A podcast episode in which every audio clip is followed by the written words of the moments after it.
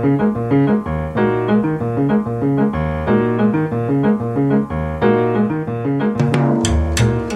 to the Austin Art Talk podcast. My name is Scott David Gordon, and I'm a photographer, podcaster, and writer. And I love art and artists, and I love asking questions and having real conversations.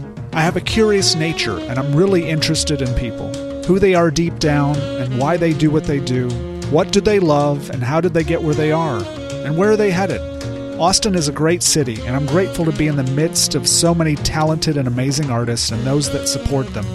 If you don't want to miss an episode, be sure to subscribe where you listen and visit scottdavidgordon.com to learn more about me, other podcasts I produce, and to read my almost daily journal where I share my photography, thoughts and connections, and books that I'm listening to or reading. And reach out if you have an idea for your own podcast and don't really want to deal with the learning curve and all the equipment. Maybe I can help you make your dream come true. This episode is brought to you by one of East Austin's newest fine art galleries, Ivester Contemporary. Now an important part of the Canopy Creative Complex. Ivester is focused on connecting the Austin community with a diverse group of Texas based artists and connecting those artists with a broader audience beyond the Lone Star State. The gallery has two rotating exhibition spaces and compelling new shows every month. Owner Kevin Ivester believes the arts offer a space and opportunity to form a deeper relationship to ourselves, our local community, and with the world. Come down to the gallery and join the conversation. You can follow the gallery on Instagram at Ivester underscore contemporary, I V E S T E R, and visit IvesterContemporary.com to make an appointment to see the latest exhibition in person. Now for the interview. As artist Amy Schofield states on her website, she's investigating the relationship between things. And the things she is working with very often are discarded objects or what would be typically recycled. The interaction between nature and the human made world and our effects on the planet also figure into her intentions and concerns as she captures and manipulates what catches her eye into something more curious and brave. Like many artists, she has a compulsion to create, and she uses her intuition and powers of observation to find the next opportunity or subject for the curation of her unique, refined, and thoughtful images and sculptures. Moving forward, her focus is shifting more to impermanence as she considers what is real and what is not, and the ephemeral nature of everything. Here is Amy. Okay. Okay. You ready? Okay. That's just exactly the Radio Lab beginning. Okay. So it's 807. Okay. Okay. uh, well, thanks for being on my podcast, Amy. Thank you, Scott. So yeah, you're um, you have an e- exhibition coming up at Lydia Gallery, hmm Lydia Street Gallery. Lydia Street Mhm. Gallery soon. It opens Friday, Friday the 14th. 14th. So this interview will most likely come out the day after that. Okay. But how long will that be up? Kind of indefinitely. Oh, nice. She doesn't have something scheduled right after me. So at least a month. And then maybe we won't remove it right away. yeah. And um, she'll be open on Saturdays and by appointment Okay. after the reception on Friday. So yeah, I was trying to remember how long have we known each other? Where did we meet? Do you remember? At some gallery opening. Yeah, it must have been a gallery opening. yeah. Had be. Wow. I don't know, Scott. Probably at Big Medium, I would say. So probably six ish years, maybe. Yeah, yeah, yeah. I think one of my favorite things that we do as friends is go on little photo journeys. Yes. Uh, I think we both have this enjoyment of an interest in just wandering around spaces and taking weird pictures of close ups and looking for patterns and the mix of man made and nature and all that. Mhm. I think we're both kind of on, in alignment there with that. Yeah, I think we're both nature nuts Yeah. first. And for me, like just living in a kind of an urban environment, especially out here where I am, is kind of industrial. Yeah. Um, you kind of have to find a way to enjoy the grubby parts of Yeah. where you are. Yeah. And I think we're both into that. I really like kind of your big tagline on your website. You say investigating the relationship between things. Is that what it says? Yeah, Okay. it does. That's good. That's pretty good. you came up with that. You know- I mean, I, I think, and I'll just kind of go a little bit further just to give you a little bit some more to go off of, um, which I really, we were just talking about this, uh, doing our little photo uh, field trips. Your work kind of dealing with nature and the man made and the kind of the collision of the two. Uh, this is coming from your website, which I really liked. You talk about like, so you have human innovation and design, and then you have you say the relentless and unmanageable character of nature. Wow, that's good. Yeah. so what's that all about? This is kind of like the approach of your art career, right? I, th- or just the way I go through life. Maybe. Yeah. Okay. I'm drawn to patterns, like you just mentioned, or heaps. I'm drawn to heaps of things and multiples. Mm-hmm. I'm drawn to materials, particularly in heaps, Yeah. multiples of them, and I, I'm really attracted to incongruity. So that might be what that is about. The Yeah. relationship between things where something doesn't seem like it belongs, but because they're together, they make a unified Yeah. object or concept. So, like the last, maybe the last time we went hiking in Onion Creek Park, and Mhm. we spent like 45 minutes taking pictures of a piece of carpet hanging in a tree. Yeah. Right. It was left from a flood from 25 years ago or something. And I am still kind of haunted by that Yeah. because of the folds and the way that the man made object became organic Yeah. in that environment. Like it had weathered and gotten weird and but the the the relationship between the natural forms and this weird crap that washes up in the trees. a lot of discarded things. I mean, you're dealing with a lot of that's like the bulk of a lot of your material for Yeah. your art is discarded objects. A lot of times, yeah. that are repurposed in some way. Yeah, and I, I have a hard time thinking of the right word to describe that. I call it leftovers. Yeah. because like I don't like found object art because then you picture a bird made out of shovels. Yeah. You know, yeah, that's exactly it. Yeah. Right. Um, so just leftover materials and coming up with some other way to to use them to make art that has nothing to do with their original purpose. Yeah. And I, I think of it kind of as honoring the object a little bit. Like something can have meaning and value even if it's not using its original purpose and it's decayed. hmm I think it can still be meaningful. Yeah. So I think that's my kind of my. It's not a direct mission, but it does. Yeah. It is a byproduct of what I what I like to do.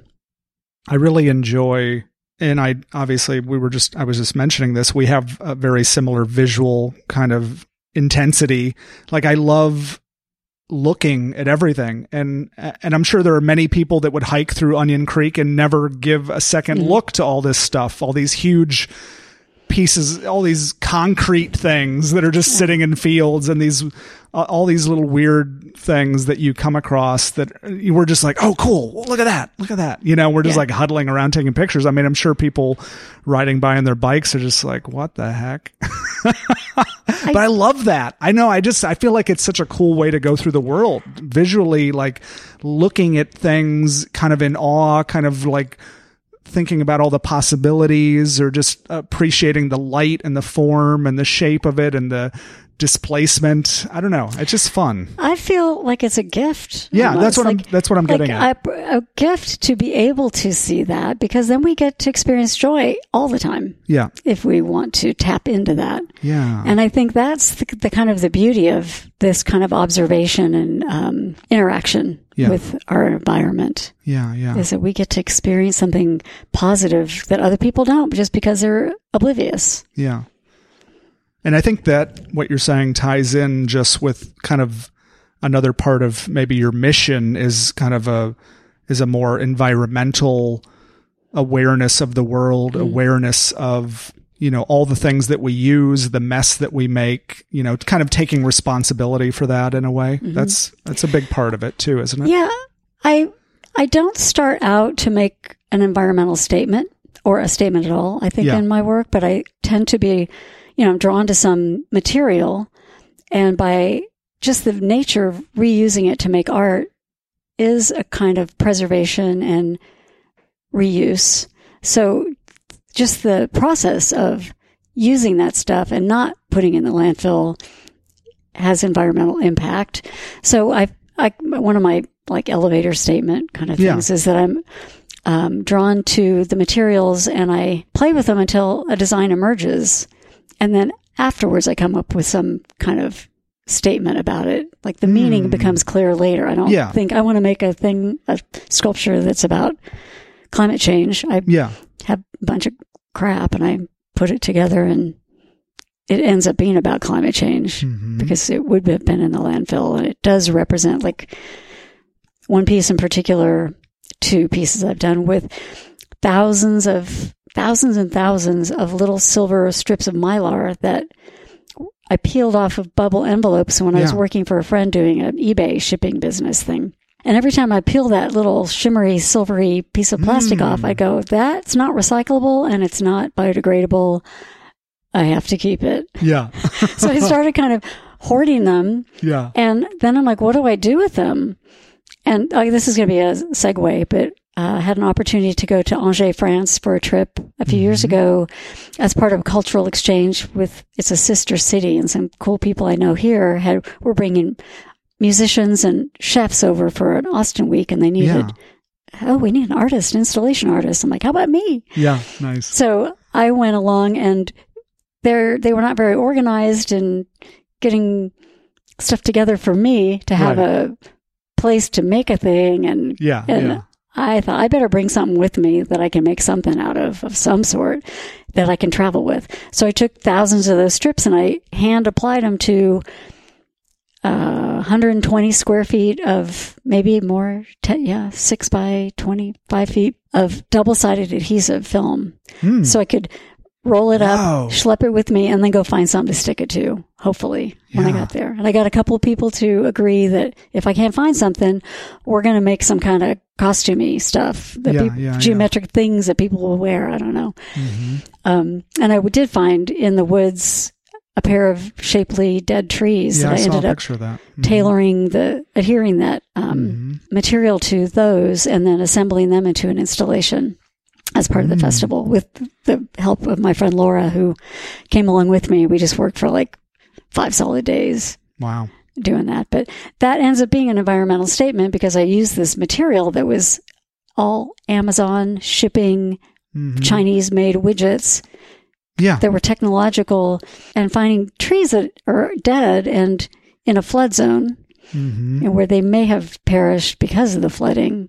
Yeah. And maybe the flooding gets worse because mean, it all comes Yeah, together yeah. later that, okay, it's because I'm an artist who's a conservationist, my work is going to be like that. hmm And it sounds like, you know, what you're describing, and I know this from other things that you've done. There's like a, is there not like just a, like you're saying, days of tedious, repetitive work, right? Yes. Oh, yes.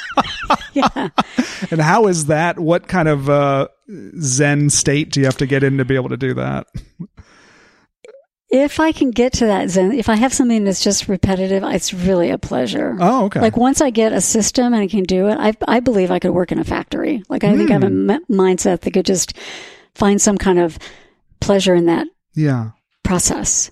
And so when I have a project that is repetitive and getting into a flow, I love it. Just podcast, Mm. music, listen and and a deadline is great and I'll stay up all Yeah. night every night getting it all done and that is when it's good. hmm And there are other times when I just keep not getting in the flow and the thing I can't solve the problem and I can't find the adhesive or I can't design the tool that'll make the thing Yeah. happen and I Yeah. I'm really limited by my abilities and my techniques because my ideas are so much bigger Yeah. Yeah. than yeah. what I know how to right. do. Right. But I, I I get going and I feel like I got to finish the thing and I have to solve the problem and it's incredibly Mm. stressful for me. Sure. I get myself really wound up and yeah. anxious and can't and and then this is a, a concept that's come to me in this last year Hmm.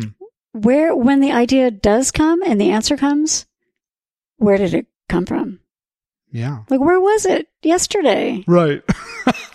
and now all of a sudden i click you know you had this happen where Yeah. you just click oh there it is oh, that, of course that's the thing So that's one question. Another Hmm. question is, where did the inspiration come from? Yeah. Like when I have an idea and I visualize a, an end item, object, where did that come from? And so I've started to, I'm Yeah. starting to wonder, like, is there some realm, Yeah. Right. some mystical realm where all these solutions and ideas live and you just have to be in the right headspace to kind of poke your head up into the Yeah. realm and download that information. And I think Elizabeth Gilbert talked about this I was just going to bring that up. right? A little bit Big in her book, yeah, Mhm. where she had a, another author that she knew write the book that she didn't write, Ann Patchett. Yeah. Yeah. Mhm. and I mean that was a great example of. Oh, yeah. I had an It was idea. unbelievable synchronicity. Yeah, and we've all had millions of great ideas that somebody else did. Yeah. So 10 later essentially, instead of us. essentially Elizabeth was saying in the book, just for anyone that hasn't read that, that she had an idea for a story. It was very specific, and she kind of neglected the story for years. She neglected it. Timing and it kept wasn't right. knocking on the door, and she kept neglecting it. And then eventually, it just kind of went away. And then she came across Ann Patchett, and Ann Patchett wrote that exact book, and they had no connection whatsoever to each other. And somehow, that muse of that story um, went to Ann because it wasn't being taken care of or fed by Elizabeth. And so she was kind of saying her theory is then that like when you have some kind of an some kind of an idea, you have to take action because it wants to be realized in the world. So you if you don't do that, then it's going to move on to someone else who will realize it. And I was like, wow, that's really powerful. which kind of relieves you of obligation. Hmm. You could like Yeah. rather than feel like, oh, I've got to do it. It's such a great idea. It's like maybe I can pass it on and Yeah. let somebody else That's a good way it. to look at it too. Why not? Yeah. Um, yeah, so this is something that's been on my mind this last Yeah. during this COVID year, where I've done lots of outdoor exploring and just at, especially in the beginning, just biking everywhere. There were no cars on the road, and I just would spend hours, days roaming around and looking and up and down the alleys and going to parking garages and just feeling like a An explorer. renegade. Yeah, Yeah. like no one's watching me, and I can do what I want, and I did. Um, Nice. but there were times when I'd be riding down a street and go, wait, I got to go back down that alley. Hmm. Several times where I just went, I should turn around and go down the alley and find a pair of ironing boards. Like, okay, that's random. I Yeah. better stay here for an hour Yeah. and assemble those ironing boards into just various sculptures and photograph them over and over again. And I just felt like this is the best day of my life. I mean, how did that happen to me that I encountered this cool, weird thing? Yeah, that intuition. That's part of what you're what it- talking about, this yeah. mystery. Like, where does the Yeah, intuition come like- from? Yeah. And now I kind of feel like that's my job as an artist is to follow my intuition. yeah. And and be if I- open. Yeah, and if I don't, I'm not doing my job right. If I Mm. don't stop and turn around and go see what's over there, hmm you know, I'm, I'm cheating or something. Yeah. So it's kind of it's fun. Yeah. Another time that happened was when I was working with Northern Southern Gallery hmm in the beginning of COVID, where Philip Niemeyer had asked a 12 or 13 artists to just ramble around and create something spontaneously, Yeah. kind of like, you know, like that. And so I Yeah. was doing a lot of kind of scouting and thinking about it and didn't have any clue or idea what I might do, but I was biking along Waller. I thought, I better go turn around and check out that alley. Oh, look, there's an empty lot. I went into that empty lot and there was a antique dining table in the m- middle of it in a heap, busted up. Hmm. And I really think it's the same dining table that my ex-husband and I had that he'd inherited from his Oh, wow. grandparents. like, I'm like, it looks really familiar. Yeah. And so I had a friend come over and we kind of reassembled it in the middle of the um, of the field. And I was like, it needs something to become an artwork. I need to put something Yeah. in the middle of hmm candelabra. I don't know what a meal, and I just didn't know what. But I wanted it to be incongruous. And Yeah. I just Yeah. thought, well, what do I have? What kind of I got Yeah. lots of stuff. What kind of stuff do I have? And I had happened to find a two or three quarts of plastic, clear plastic gems in a parking oh, lot. right. And I'd scoop those up because, of course, yeah. Right. after It's a photographing of- them, a heap for- of things. yeah, scooped them up, and I thought I'm going to just stick those to the top of the table in a circle. Hmm. I don't know why. Yeah. I right. don't know why a circle and why those things and why silver. And it's like, yeah, it turned out like I loved it. Yeah. And I'm, I'm just, um, I'm intrigued by like, why did that come to me? Where Yeah. did it come from? Yeah. And one thing that's, I'm, I'm learning to trust is I should count on it. Hmm. I should count on that Yeah. answer coming Yeah. and I should count on the idea coming because it's, it will, it does. it's there. It exists. Yeah. It's in this in mysterious realm. or something. Yeah. It's got to be in the right. you know, I was thinking about this table with these gems on it, and you know, I feel like there's kind of this stereotype of like a lot of people that don't understand art, maybe, and they're kind of like they might go to a contemporary art museum that was like, I don't get any of this, it doesn't make any Mm. sense to me. But just the way you were describing this table and the kind of how it all played out and how it made you feel creating it and look seeing it finished. I mean, it just to me, it's almost like maybe it's enough just that it might be a curious thing that brings a little smile to someone's face. I mean, it doesn't have to be like some grand design or some kind of, um, you know, really elaborate uh, meaning necessarily to the art, right? I mean, it could just be like a cool kind of curious thing you see in a field, and that's that's its purpose, that's its life. You know what I mean? I feel like people overthink art too much, and they think it has to be some big big deal. You know? And maybe, that's like where we were talking about. You and I find that in junk in the woods yeah, because we're tuned into it. Maybe this is just a more um, deliberate yeah, opportunity. Like we Yeah. create an opportunity for somebody who might not be looking around to see something that might kind of be charming or Yeah. funny or weird or something to give them a feeling. I mean, I almost feel like the stuff that we might find going through a park like Onion Creek Park, those things that we found are a combination of just random decades of activity and where- Where, am I Neglect. going with this? Yeah, neglect Yeah. and uh, nature and deterioration, and we see it almost as like an art installation.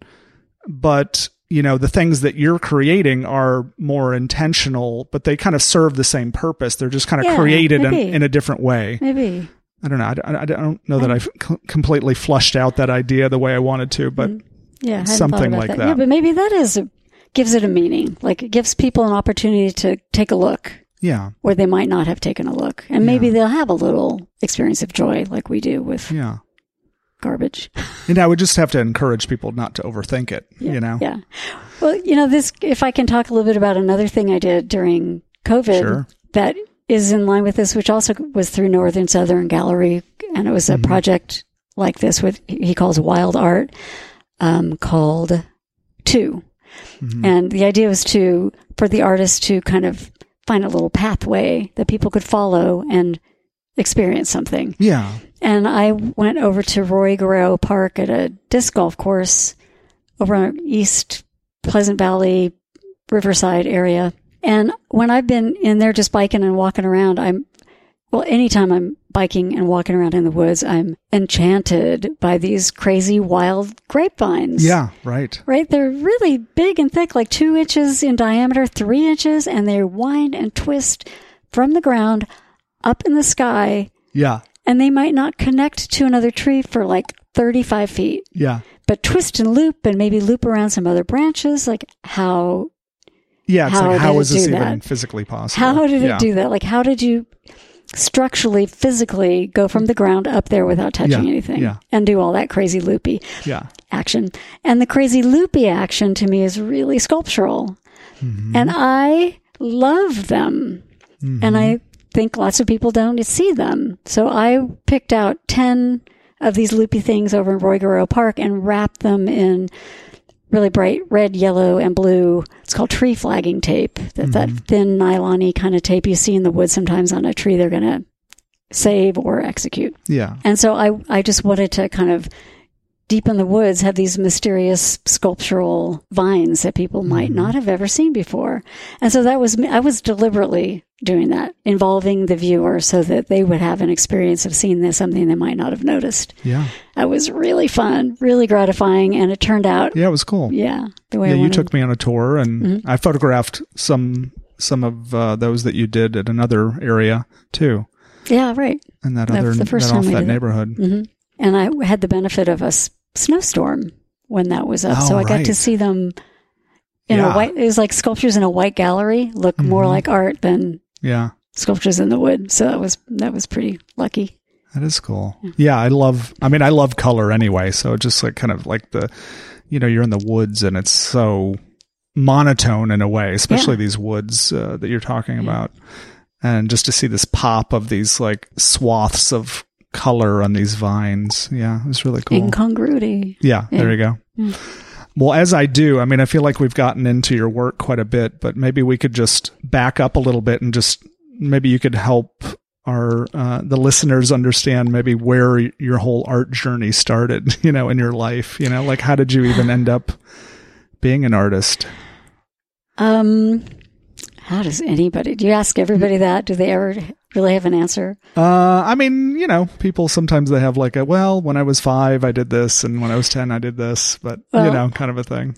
Uh, I, However, you want to explain Okay, it. I grew up in the mountains in Colorado. So I grew up in nature in Yeah. a really lovely environment. And it was, I grew up in a really cool, interesting looking neighborhood where it had five or six, seven different kinds of very distinct architecture, all Mhm. within a few houses, yeah. including a Japanese house where every stick and piece of slate and rice paper had been imported and constructed Wow. from Japan Wow. an authentic cowboy lodge that was there for hundreds of years when cowboys used to be up there and there were arrowheads and so there was a lot of stimulation just Yeah. within the environment I grew up in both nature and architecturally Yeah.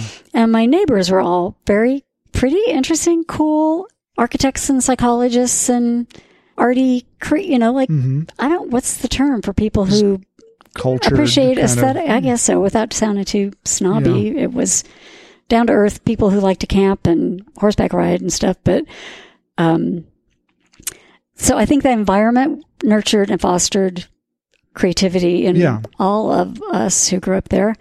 And my grandma was an artist and a poet and a Hmm. science teacher. So in Oklahoma, so way back in the whatever 30s, she got herself a master's degree and Wow. taught high school science. And so that was who raised my mom. Mhm. So I think my mom was exposed to lots of art. She never thought of herself as an artist, but it was part of our family Yeah. experience. hmm And then my dad was worked for uh, Martin Marietta in the space program. So Hmm. we had this kind of sciency, arty Yeah. culture that we grew up in with just being outside all the time. And my mom knew all the names of all the birds and the rocks and the trees and the operas. And so Wow. she, she imparted a lot of Yeah. um, cultural just information to Yeah, us just yeah. in our life in our lifestyle so i think it was kind of I, got acknowledged for having a good imagination as a kid like that was what stood out about me Mhm. and i think that was a good thing to get to hear as a kid like oh Yeah. you know i think that really i had esteem around that and i think um, Mm. maybe that helped foster my creativity and i don't think that's something people say to kids anymore like i don't know if Yeah. do they even have imaginations anymore? I don't know if they have an opportunity to sit and think and make stuff up. I'm not sure. Or are they just consuming things that other people have created? Yeah, I'm I don't know. I don't know. I that's a whole nother. Yeah. I- we we have opinions and not enough information to bother yeah. with that. Right. Um, so I study. I went to you know no big deal university in Denver and uh, studied English things because I like to read and write. So I did that, and I also took art classes. And I just I ended up having more credits toward English than I had art toward art, and I got an English degree. Yeah. But I think I you know I wanted to do art and do more art, and it's as a grown up now, I have this conflict between my compulsion to create and my desire to not make up take up more space in the world. Mm. And that, that that's satisfied by using stuff that already exists Yeah. to make my work. Yeah. But I I know there are artists who just make make make make work all the time, and I just feel like I need a reason.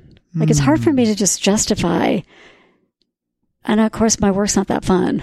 so maybe if it was more fun and I enjoyed charcoal sketching and watercolor and stuff, I would be making more. But I, I feel like I did creative things throughout my life and maybe it was the way I dressed or the tablescaping or the dinner parties or that Yeah. kind of, that was my mm-hmm. creative outlet was decor and design and those kind of things. Mm-hmm.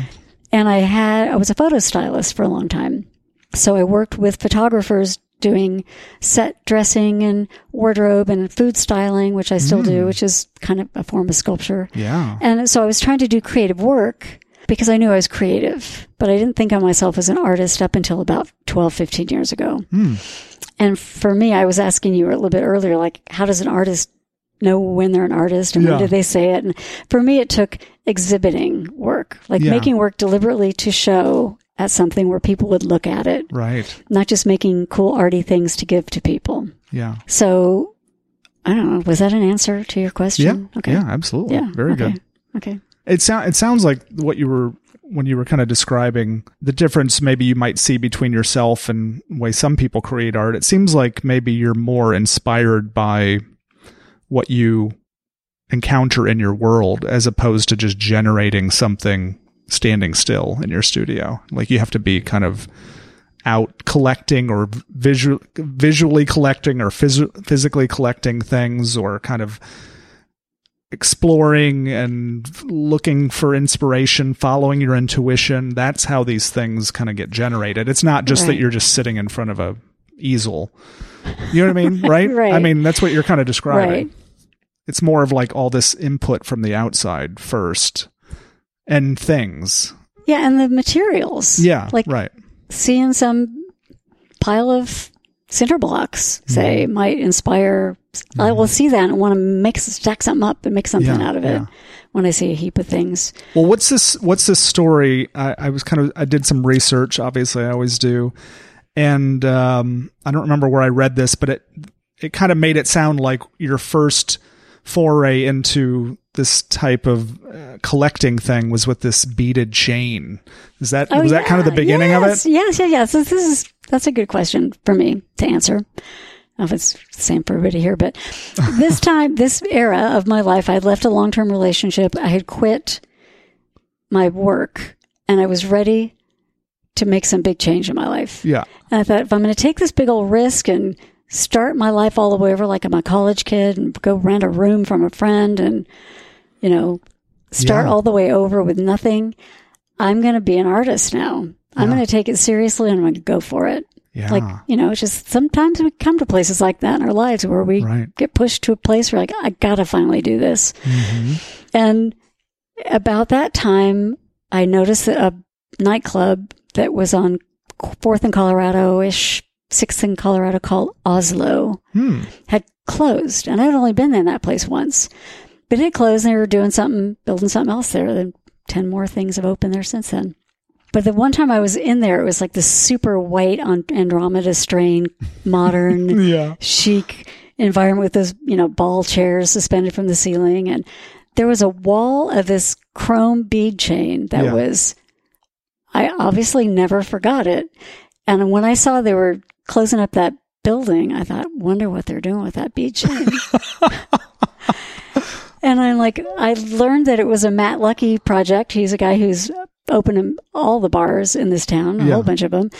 So I, I said to myself, if I can get hold of some of that bead chain, I'm going to make it change in my life. Uh-huh. I was going to make it the thing that was the catalyst that would make Yeah. me an artist. Yeah. So that was my first work was made with the bead chain that I went and scavenged from this construction site, Yeah. like a 50 gallon container, you know, a trash can, probably about half full wow. that I gave him like $125 for. And, then, Oh, okay. and I, um, t- had to wash it. It was filthy and, you know, cause Yeah. the construction site and I was washing it with a hose and I was draping it on a fence and taking pictures to send to some friends of mine who I just gone to Marfa with because they were going to be showing in Marfa at, during the Chinati exhibition. That was Steve Dubov and um, Hank Waddell. Mm-hmm. I felt like this is a little sidebar, but spending a weekend with those two guys, I didn't know them at all. Mm-hmm. Went out there in a cargo van for a weekend with these strangers, and I felt like that was my graduate degree in art Mm. was getting to spend time with them and just like interview them and ask both of these guys who have immense histories and are the real deal Yeah. and just ask them all the stupid questions Yeah, I could yeah, think. And is this a dumb question? But can you answer this for me? And I felt like, man. And I got to go see the Chinati Foundation. I got exposed to the whole minimalist whole art thing, thing, there. I was like, that just blew my mind and changed my life. So that trip out with them, I just sent them some pictures of the bead chain and they said, Oh, that's awesome. Do you want to show with us? Oh wow. And I went, What's awesome? I just was hanging this stuff on the fence to wash. I just want to show you I got it. And I was like, oh, they see something here. Yeah, yeah. Like those guys see something here, then I'm going to take it seriously. Yeah. So that was when I did start making some work with that bead chain in particular. And I had ideas of things I wanted to do, and I just couldn't make it happen. I just didn't have the experience. And like so many of my ideas, I didn't have the technology. Yeah. So I yeah. did some other stuff with it. And uh, when I couldn't make the sculpture I wanted to make, I I took the bead chain out into the woods. Like I'm going to take it on a hike and see what comes up. Yeah. And just took photographs of this heaps of this beautiful. First of all, it's like 18 foot lengths of this chrome, like the chain like you pull on your ceiling fan. Yeah. Yeah. But the little beads are are quarter inch in diameter. Yeah. So it's super size Mhm. dramatic stuff. So I took big swaths of it and draped it in trees and I took photographs of it and I ended up printing those on fabric and suspending them and and Mm. various other things with it. But that was Yeah. that was my threshold. Yeah. I've now shown and, and it was an ad hoc gallery, you know, in an old um, used furniture store called Christopher's where they cleared out their furniture and we made it into a gallery for three, four, four different artists and the Chinati open house in October in Marfa is kind of like South by here, Mhm. where every gas station's got a band in it. Yeah. Like right. every place is a venue, and it's kind of like that too. Like we all just sh- go out there and are like these scavenger Yeah. artists, Yeah. Yeah. Yeah. creating a little space for ourselves to get seen, maybe. Yeah. Right. So that was that was the bead chain story, That's cool. and I'm using the bead chain in my exhibition that's opening Friday Oh, nice. because I still have, you know, You still have Believe it. me, I have plenty of it. yeah. I've used it over and over again. I've repurposed it and rebuilt it into different things. And, and in fact, a lot of the work I'm showing in uh, Lydia Street is leftover scraps and bits and pieces from other big sculptures hmm that I've made into small sculptures. And I realize that I have kind of a snout to tail approach Hmm. to art making, where if I make a giant sculpture out of city water pipe that I made um Yeah. three 21 foot trees a couple of years ago, and they were made from like eight inch blue PVC. And every time I drilled a three inch hole to stick the branch through that tree trunk, this was these are going to be trees. I end up with a disc of blue PVC, and I'm like, well. Stash that shit in a Yeah, box, and of course. I have it, and I've been carrying those things around since 20, 2013. Yeah. So pulled those things out and made a sculpture out of those things finally, which Yeah. kind of were inspired by my wrapped vines. So there's a relationship between these works in the materials and the kind of the shapes of things. It's Maybe. like multiple layers of recycling. yeah, in fact, I started to call it something like layers or strata. Yeah. Yeah. Yeah. The show. It's so funny. I wouldn't think of you as a hoarder, though. I mean, it's not like I would, you I, know. I prefer hortist. Oh, okay.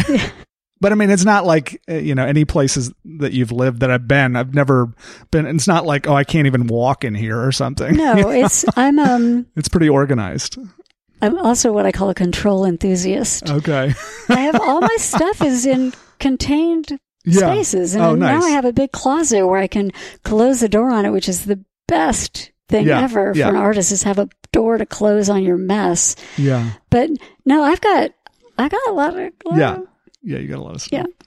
So you're using a lot of different materials. You're, we talked about the beaded chain, uh, you know, metal, rubber, tire tubes. You've used plastic bottles. You've made jewelry out of the mylar you mentioned, uh, wood, trees, rocks, uh, and then oftentimes you're photographing the things that you're creating that are uh, temporary in that moment. You're creating something and you're photographing it.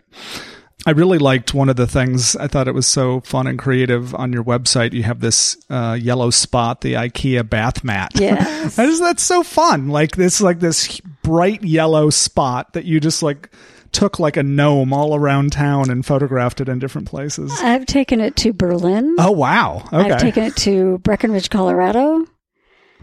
Um, I don't think I took it to France. I did another little series Yeah, in yeah. France. It was a pretty fun story. That started with I bought this yellow bath mat at IKEA, and Yeah. I was sitting outside waiting for my friend to bring his car around, and it's the same color as the yellow in IKEA, and I'd had it sort of sitting next to a bench by a blue wall. I was like, "Oh, that's that's a nice shot," and that's where it was born. Like yeah. it was just a composition of that color and this color and that. uh, And then I just was inspired. Yeah. Like I started deliberately go, this is when I started doing the, what I call urban photo safaris, Yeah. where I'd go intentionally looking for places where this yellow spot would, would brighten up the place. Yeah, You know, yeah. like, or just kind of complete a composition by having that shape Yeah. and that color in it in a, in a parking garage with one beam of light coming through a hole and put Yeah. that spot there. And, um, I would lo- I love that series. I would love to something to come of it. There was one in particular that I liked on your website that was like a kind of a wider shot of a building with like a construction, you know, garbage chute coming down the side of the building and kind of going off and pointing into this big dumpster and and the spot was like on the ground and it looked like it could have been the cap on the end of the chute, you know. I like to think it was just kind of splopped out Yeah, of that tube. yeah. Yeah. it was one of those du- the garbage chutes. From Yeah, a, yeah, yeah. From a construction. Yeah, I'm glad you could notice that because I thought it was just it's whimsical and it's it's Yeah. going in grubby, gross places and putting something kind of cute and Yeah, fun, that's in fun. it. Yeah. How do you think about i mean i kind of think about you doing two different things because you're you know like obviously you know your exhibition at lydia street is going to be like physical uh three-dimensional work. Mhm. but you're also i think of you as a photographer too. So how do you is it all the same thing to you? I mean kind of whether you're creating something and photographing it or whether you're actually creating something that is the thing to see? Well, remember when I said I was living like a college kid, like after I Yeah. started my new life? I'm still living that way. yeah right Whatever, 15 years later, and I have so am i I've been moving every two or three years Yeah. for the last whatever years, and I'm a grown up with all my grown up crap too. Yeah. Not just all my art stuff, but so every time I move, I've got lots of sh- shit to deal with, and Mhm. it's difficult and stressful. And I have a lot of questions about like, why did I keep this last time and this time I want to get rid of it? Mhm. Like two years ago, I insisted on keeping this box of whatever, and this year I'm getting rid of it. And I've just been little by little letting go of more and more. Mhm. And that process has become popular. That Yeah. KonMari Yeah. kind of sure. thing. I'm not anywhere close to that, but the burden of hauling crap around in my life has gotten unbearable. Mm. And there have been times when I've lived in small spaces where I didn't have a place to really open up the stuff to make work, and I didn't have space to manifest creativity. And I think that's that's when taking photographs started happening for me. It was around no, I didn't have any space to make stuff, and I got the experience, the creative process in the moment of taking a photo. I went, Yeah. oh wow, this is the answer. It doesn't take up any space. It's just ones and zeros. Yeah, digital exactly. photography. I'm like, this is hallelujah. I have had a revelation. Oh. So I don't think of myself as a photographer. I think of myself as an artist who uses a camera or, Okay. but let's call, be real, a phone yeah, right. for my own sake to have a creative experience. Because otherwise, I'm just making soup to do that. hmm Um, I, in this past year, have started exploring impermanence. Like I'm really hmm. becoming drawn less to material, not entirely, but I find myself shifting to notions of impermanence, things that dissolve, things that evaporate. I'm I, I'm going to be heading that way, I think. And I was kind of partly born out of a trip I made to Greece where I had a creative epiphany where I found a stick. And when I set this curvy stick down the light hit it in a way that created this shadow that had nothing to do with the shape of the stick. And I hmm. just, and in fact, it made a circle where the stick doesn't make a circle, but the shadow did. And I just, it was like harps and violins and it was Wow. the corniest moment, but I'm like, oh my God, like goosebumps. I've just had an epiphany. Yeah. It felt like a religious experience where I just had this hmm. realization that light and shadow, this is gonna, this probably sounds corny, but I felt like this is an equation, like a hmm. special equation. I've just discovered light and shadow, light and object create a shadow, and the mm-hmm. shadow does not exist. That's not a real thing. Just like a reflection's not a thing. They're literally must, they're like something from another dimension, right? They Yeah. don't, they don't exist. And I've been living in this material object world and pushing and fighting and schlepping all this heavy crap around in my life. And all of a sudden I'm like, what is this? This is something new and really meaningful to me. And I felt like I have eureka discovered something. And I'm obviously not the first person who's ever Right. noticed that when the sun hits an object, it creates a shadow. But I started, now I'm starting to see shadows. Like Yeah. I'm looking, observing, and I'm being more enchanted by the shadow than the thing. So I now I, I just applied for a grant to go back to this Greek island where Yeah. I had this epiphany, and I want to make s- sculptures that dissolve, made from salt, from this re- desalination plant. I want to take it out of Oh, the sea yeah. where they can get drinking water and see if I can form it into columns that will disintegrate and return to the sea. And I'm like, oh my God, it sounds complicated and hard, right? Yeah, but I still love the idea of it doesn't exist. Mm. So I think I'm something's happening. I'm shifting to to a preference for making stuff that goes away. Yeah. Wow. And I think it might have been born partly from this realization that I can take photographs of stuff. Of course, obviously, I'm in love with Andy Goldsworthy. Yeah. So it's he, Right. you know, that's his thing is he makes these ephemeral, complicated, challenging, difficult things. Not always, sometimes not too complicated, and takes gorgeous photos. And then the thing is gone. Like, hmm so this during COVID, I've been experimenting with that, with shadows and also with fire and things that burn and disappear. Yeah, I was going to ask you about fire too. Yeah, and um, I've been just romancing a particular puddle in this neighborhood that when it dries, it's silty, silty mud like Mm. clay, dries and cracks. I did a work that I've show, exhibited a couple times that had to do with the cracked earth and matches, and um, I've d- taken photographs of the way that things just curl up and create shadows. So I, I really feel enthusiastic and juicy and good about Mm. deliberate outdoor environmental art. Yeah. Of course, it's- then I have to go to that. Is there's no like market for that? And, Yeah. you know, because you know it's this is supposed to be my profession, kind of, and there's always that capitalist Yeah. threat thing in the back of our minds, no matter what. But how, how do you do anything with that? But I I do it anyway. I'll just keep mm-hmm. doing it, and something will come of it. Maybe I'll get that grant. Yeah, that'd be cool. Yeah. Yeah, I mean, don't wouldn't you say you have a compulsion to create? Yeah. I do. I do. And I think we do. We all do Mm-hmm. Yeah, in some yeah. way or another. And, um, that did, the photography is beautiful for that because it doesn't have to do anything. I can put on Instagram Yeah. and then people like it. I don't get that. Anyone, so anyone in the world can see it. yeah, And that's kind of gratifying to have like somebody like, like the thing that I just, the ironing boards I found in the alley. It's like, wow, that's validating. Yeah. Cause believe me, there's not a lot of that coming. Yeah. It's far and few between. Yeah. It is hard. Yeah. What about live a large and brave life? Is that on my website too? Well, it's in that post on your website where you Okay. wrote about David Bowie.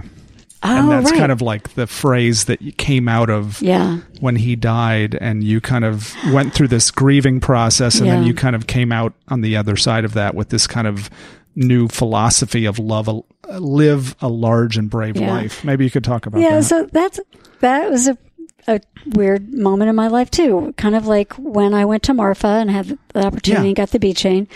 Um, 2016, I was about to leave a pretty nice, cushy situation, a great place to live. I had some income coming from a friend, and I needed to go live a, the artist life. I needed to go do a live work studio situation. I just felt like I got to really keep pushing myself into this scary space, Yeah, right? Yeah. And so I made the decision I'm going to jump this nice ship and go take this risk. And David Bowie died Mm-hmm. right then.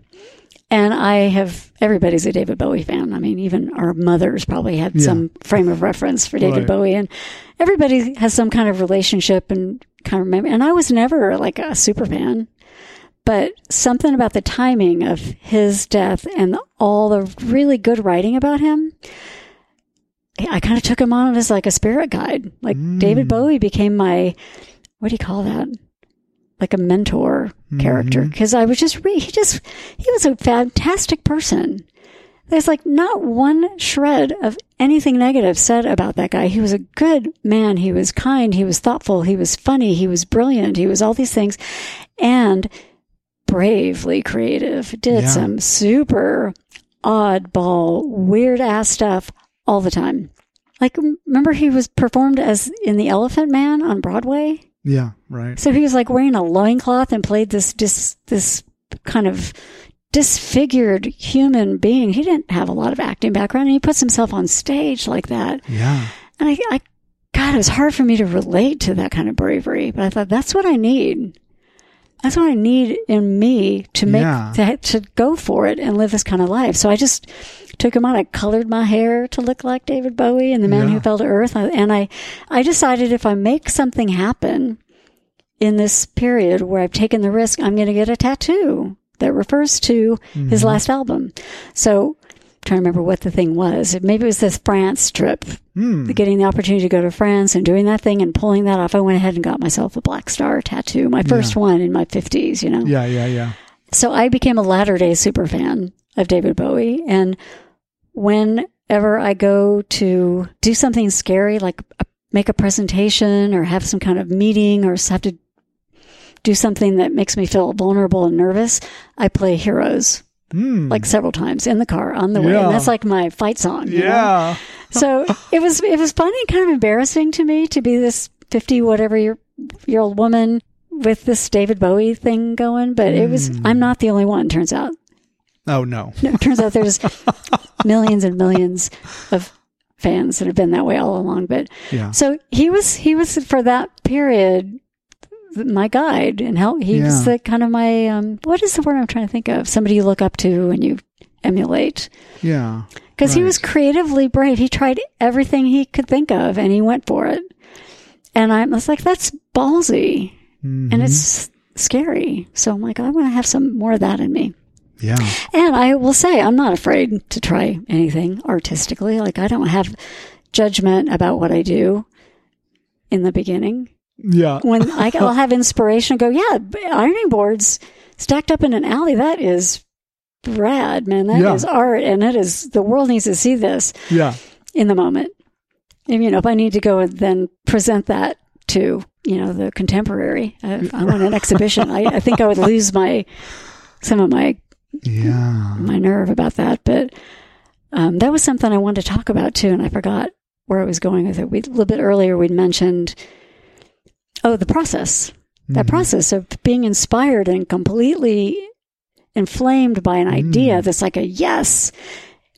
And then the process of making it happen is mm-hmm. fraught.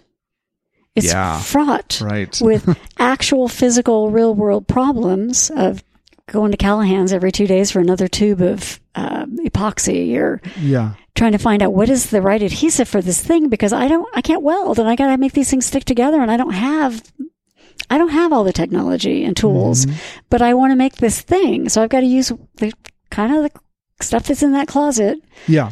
And that's what I do. I use the stuff I have to make the thing that's in my mind and it's harder that way. Yeah. Right. It's easier when you have, like my sculptor neighbor two doors down, who has all the stuff and Yeah. all the skills and all the Yeah. art school and all this. But I'm still compelled to do it. But I get really stuck in the. Mhm. I can't. I can't solve it. I cannot solve it. Yeah. I only have this one brain, and I need some more brains. Yeah. And then somehow, two days later, It's like, oh, why don't I use wire? Why don't I drill a hole through it and sew it together? You know, I'd like Or yeah, whatever, some ridiculous turns out solution. Um, but that process of not being able to is agonizing. oh sure. And I really went through that a bit before for this show because I Yeah. wanted to make a bunch of new stuff and I was just using the things I have. Like, is my, and trying to justify that is that really art? Is this real what I'm doing? Is this even anything? Yeah. It's hard not to compare myself to all the other artists who seem to know exactly what they're doing and do it well and they're good at it. And I feel like, man, I am always winging it. I think they are too, though. Yeah, I imagine. I don't know. The people you interview, I was saying they sound like, wow, those guys got it together. They just have it all together. They know No. what they're doing, man. I admire that. I don't that. think anybody does Probably completely. not. Maybe not. don't know. Yeah. So the the process is starts with this beautiful burst of yum, Mhm. and then goes through this struggling. Yeah. Can't do it. Can't figure it out. Luckily, I have a deadline, or I just wouldn't do it. Yeah. Right. I just quit. Deadlines I got plenty of half-assed, partly done projects everywhere. Um, and then there's that question of why am I doing this to begin with? Hmm. What is the point? Yeah. Right. Why are we doing this? Why are we artists? Like, why do artists make stuff? And why do we? Why am I putting myself through this? Yeah. And there's there's got to be some kind of compulsion that's maybe beyond my. I don't know. Yeah. I don't know. Yeah, the why. Because oftentimes I just feel like I'm bu- I'm building a useless object on spec. Right. Like eh, eh, you can't build make a sculpture with this hope that somebody might buy it or with an intention that that's the end game is somebody buys it. But in my mind, I want it to go away. Yeah. I don't want it here. Right. So it's a, it's a fraught Ah. process. And then in the end, when it's all done, the the joy of the completion is about ten minutes. Hmm. No matter how long, if it's a two and a half year, desperately long, hard thing, then it's like, oh yeah, okay, that turned out pretty cool. It's like, oh my god, is that it? And I then on know. to the next thing. Yeah, Or- I don't know. I don't know. I don't have an explanation for me. Okay. That's my Yeah. experience of it. Right. Fraught. So what makes it worth it then? Or maybe this Is it? I I have don't this know. question written Is it? down. What's the pleasurable part of creating? It's that moment, that Yeah. moment when you see something Yeah. that It's the spark of the idea. Yeah, and just it can be the way the light reflects off a car passing by or Mm. the reflection of a something in a window when you're walking by at night. It's like it's hard to imagine that's enough because Hmm. during a year of this last year, Yeah. that was had to be enough in life. Yeah. You know, that had to be that had to be enough to keep one living for me. I mean, it's like there wasn't there were podcasts and Yeah. that Right. and you know some wine in Mhm. there. I yeah, I don't know. I I have thought and said being an artist is not a career choice; it's a calling, Mhm. kind of like it's Yeah. not necessarily a job you're trying to achieve. It's just something you're you do. hmm Yeah, and I'm sure from the outside, some people, you know, people that have regular jobs probably think it's pretty weird or crazy. It is, yeah, it is weird and crazy. Right? be. But I, I notice that people who are not, don't think of themselves as creative, always tell you that. Like, oh, I'm not creative at all. And they say it apologetically. Yeah. So there is some, at least some sense in our society that creativity has value, yeah. And there's like a high bar usually for right? and maybe it's similar to someone calling themselves an artist like yeah i've heard plenty of people say that i'm not creative so they they're imagining this high bar to be able to call themselves a creative Mm-hmm. right. person Like Gladys was talking about, like to be a writer, you should have published. yeah right, That was on a previous Well, that podcast. was like a I cultural thing Yeah, but, but there, we have these ideas that Yeah. titles mean things, and yeah And that's th- when you someone says, "What do you do?" and I say, "I'm an artist." They they suddenly want to. say oh, you mean you you sell you make a living at that? It's right Like, well, that's not exactly what I said. and a lot of times, people will say, "Oh, do you make a living?" Or if they say, "What do you do?" I will say, "Do you mean for money?" Is that what you're asking me? Yeah. Is that what you want to know about me? Is how do I make money, or Yeah, or right. do you want to know what I'm into, That's or, always an awkward conversation. or I put my energy? Yeah, But yeah, the artist is it's it's more of an identity than it is like you're saying a career sometimes. right, right. Yeah. So maybe here at the end we could talk about Austin. Like Mm-hmm. what do you like about Austin? What keeps you here as an artist? I call it the Velveeta rut. Okay.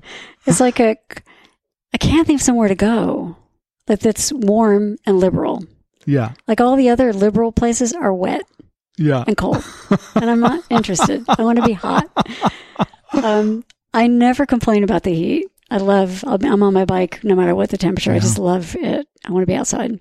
But there's a I- great art community here too, isn't there? Yeah, I'm not excited about the way Austin's growing and changing. I can't relate to it anymore. I don't feel like I belong here. Like all the millions of people who have moved in here, they don't feel like my people. They're, Mm-hmm. well, highly employed, productive, busy, downtown officey people Yeah. Ubering around and drinking $20 cocktails. And I don't relate to that very well. Yeah.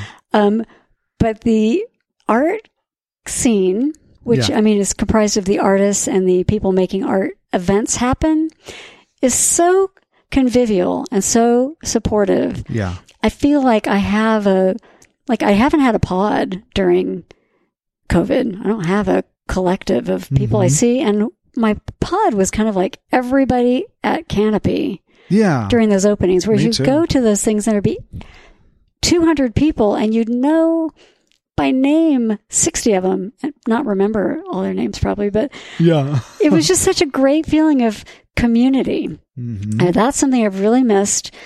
Yeah, but- me too. One thing I've I appreciate and I don't think is true in other cities when I've talked to artists in other cities. We don't have any kind of backstabby competitive edge. No. Everybody wants to support each other and help each other and network and share a thing and a tool Yeah. and it's it's it's wonderful and joyous to be part of that kind of cool network of people at the same in that same Yeah. echelon. I don't Yeah, know what the sure. word is. I don't know. Um, because we're not those Google folks. We're doing this other thing that feels real and meaningful to us. Yeah. We all are energized and energetic and continue to make and continue to produce work and try to find ways to do stuff. What I, I haven't noticed is a change in the art buying market Mm. which is really discouraging. It seems like all those people with all those condos downtown ought to be buying art. Yeah, And no, really, I've always I've been tr- thinking about that for years, like how to bridge that gap. it just seems like there's needs to be a liaison between this, Hmm. between us and them. yeah, And I don't know who that is, but somebody who can connect us and make it. and inspire those people and educate them to want to beautify their homes. Yeah, know? or to be part of what Austin really is, which is creative culture. Was Yeah. I don't know if it is was was I don't know. That's that's what we sell this city on. But we're the ones who struggle, and we're the ones who sort of are keeping that spirit alive. yeah. Um, Same with the musicians, probably yeah, too. yeah. But they, at least they're get some Some- recognition. yeah, right? Maybe a don't know. little bit, yeah, but yeah. it's hard. It's been a struggle. It's been a real. I think it's a hard place to be to try to make money. Say being Yeah. creative. Yeah, So that is that's the beauty of this town is is the actual humanity of our art culture. And if there were a way to create that connection between the money and the creative culture, oh man, that'd be great. I, and I would want to stay. yeah, But I'm not I, I'm not without the people there it doesn't feel like much Yeah, here. yeah, it feels yeah. like it feels like Beirut to me. I mean there's so much it's demolition and construction, but it still has an energy of destruction. hmm All that if it's a vibe that doesn't feel good to me. Doesn't feel Mhm. like nature and music Yeah, and casual yeah. and fun and easy yeah. going and so um, yeah if i can't I, i'm going to get myself to europe yeah. You're gonna move to Greece. I'm gonna yeah, I'm gonna get my ass to my Greek island at some point. Yeah, But in the meantime, it's feeling good. Like it's feeling like COVID has produced a lot of opportunities. I think artists are getting seen and heard more. There's more coverage of arts events that are happening. There are more art events, I think, going on than we've seen in a, a few years. yeah. just this year so far. So I'm pretty enthusiastic about what's possible, hmm what could be possible, where I wasn't feeling that way two years ago. Yeah. Is there anything else you're looking forward to in particular? Just personally or Like after COVID, kind of yeah, well, Yeah. I guess. dancing. oh yeah, oh my. God, I missed like just dancing Yeah. at the Sahara Lounge. Yeah. I've, you know, I've just missed that kind of collective energy, you know, being with a whole bunch of people who are happy and doing the same thing together. That's, Yeah. I miss that. And that could be all kinds of, that'd be Canopy. That's going to Yeah. art openings and just that connection of we're all here because we're into the same thing. Yeah. That's really been hard with Yeah. that, to do with that. Yeah. So that's, we'll begin that soon. Yeah. Now that we're all smugly vaccinated. right, right. Uh okay. Well, um I think that's it, Amy. All right. It's been fun. Thanks Thank for you. everything you shared. Yeah, sure. It's really Enjoyed it. fun. Yeah. Thanks. Hey, it's Scott. Thank you so much for listening. I'm so appreciative of your time investment in listening to these conversations that I have with these amazing people. I'm very grateful for you. And if you want to learn more about me and the podcast, just check out scottdavidgordon.com. Take care. Thanks.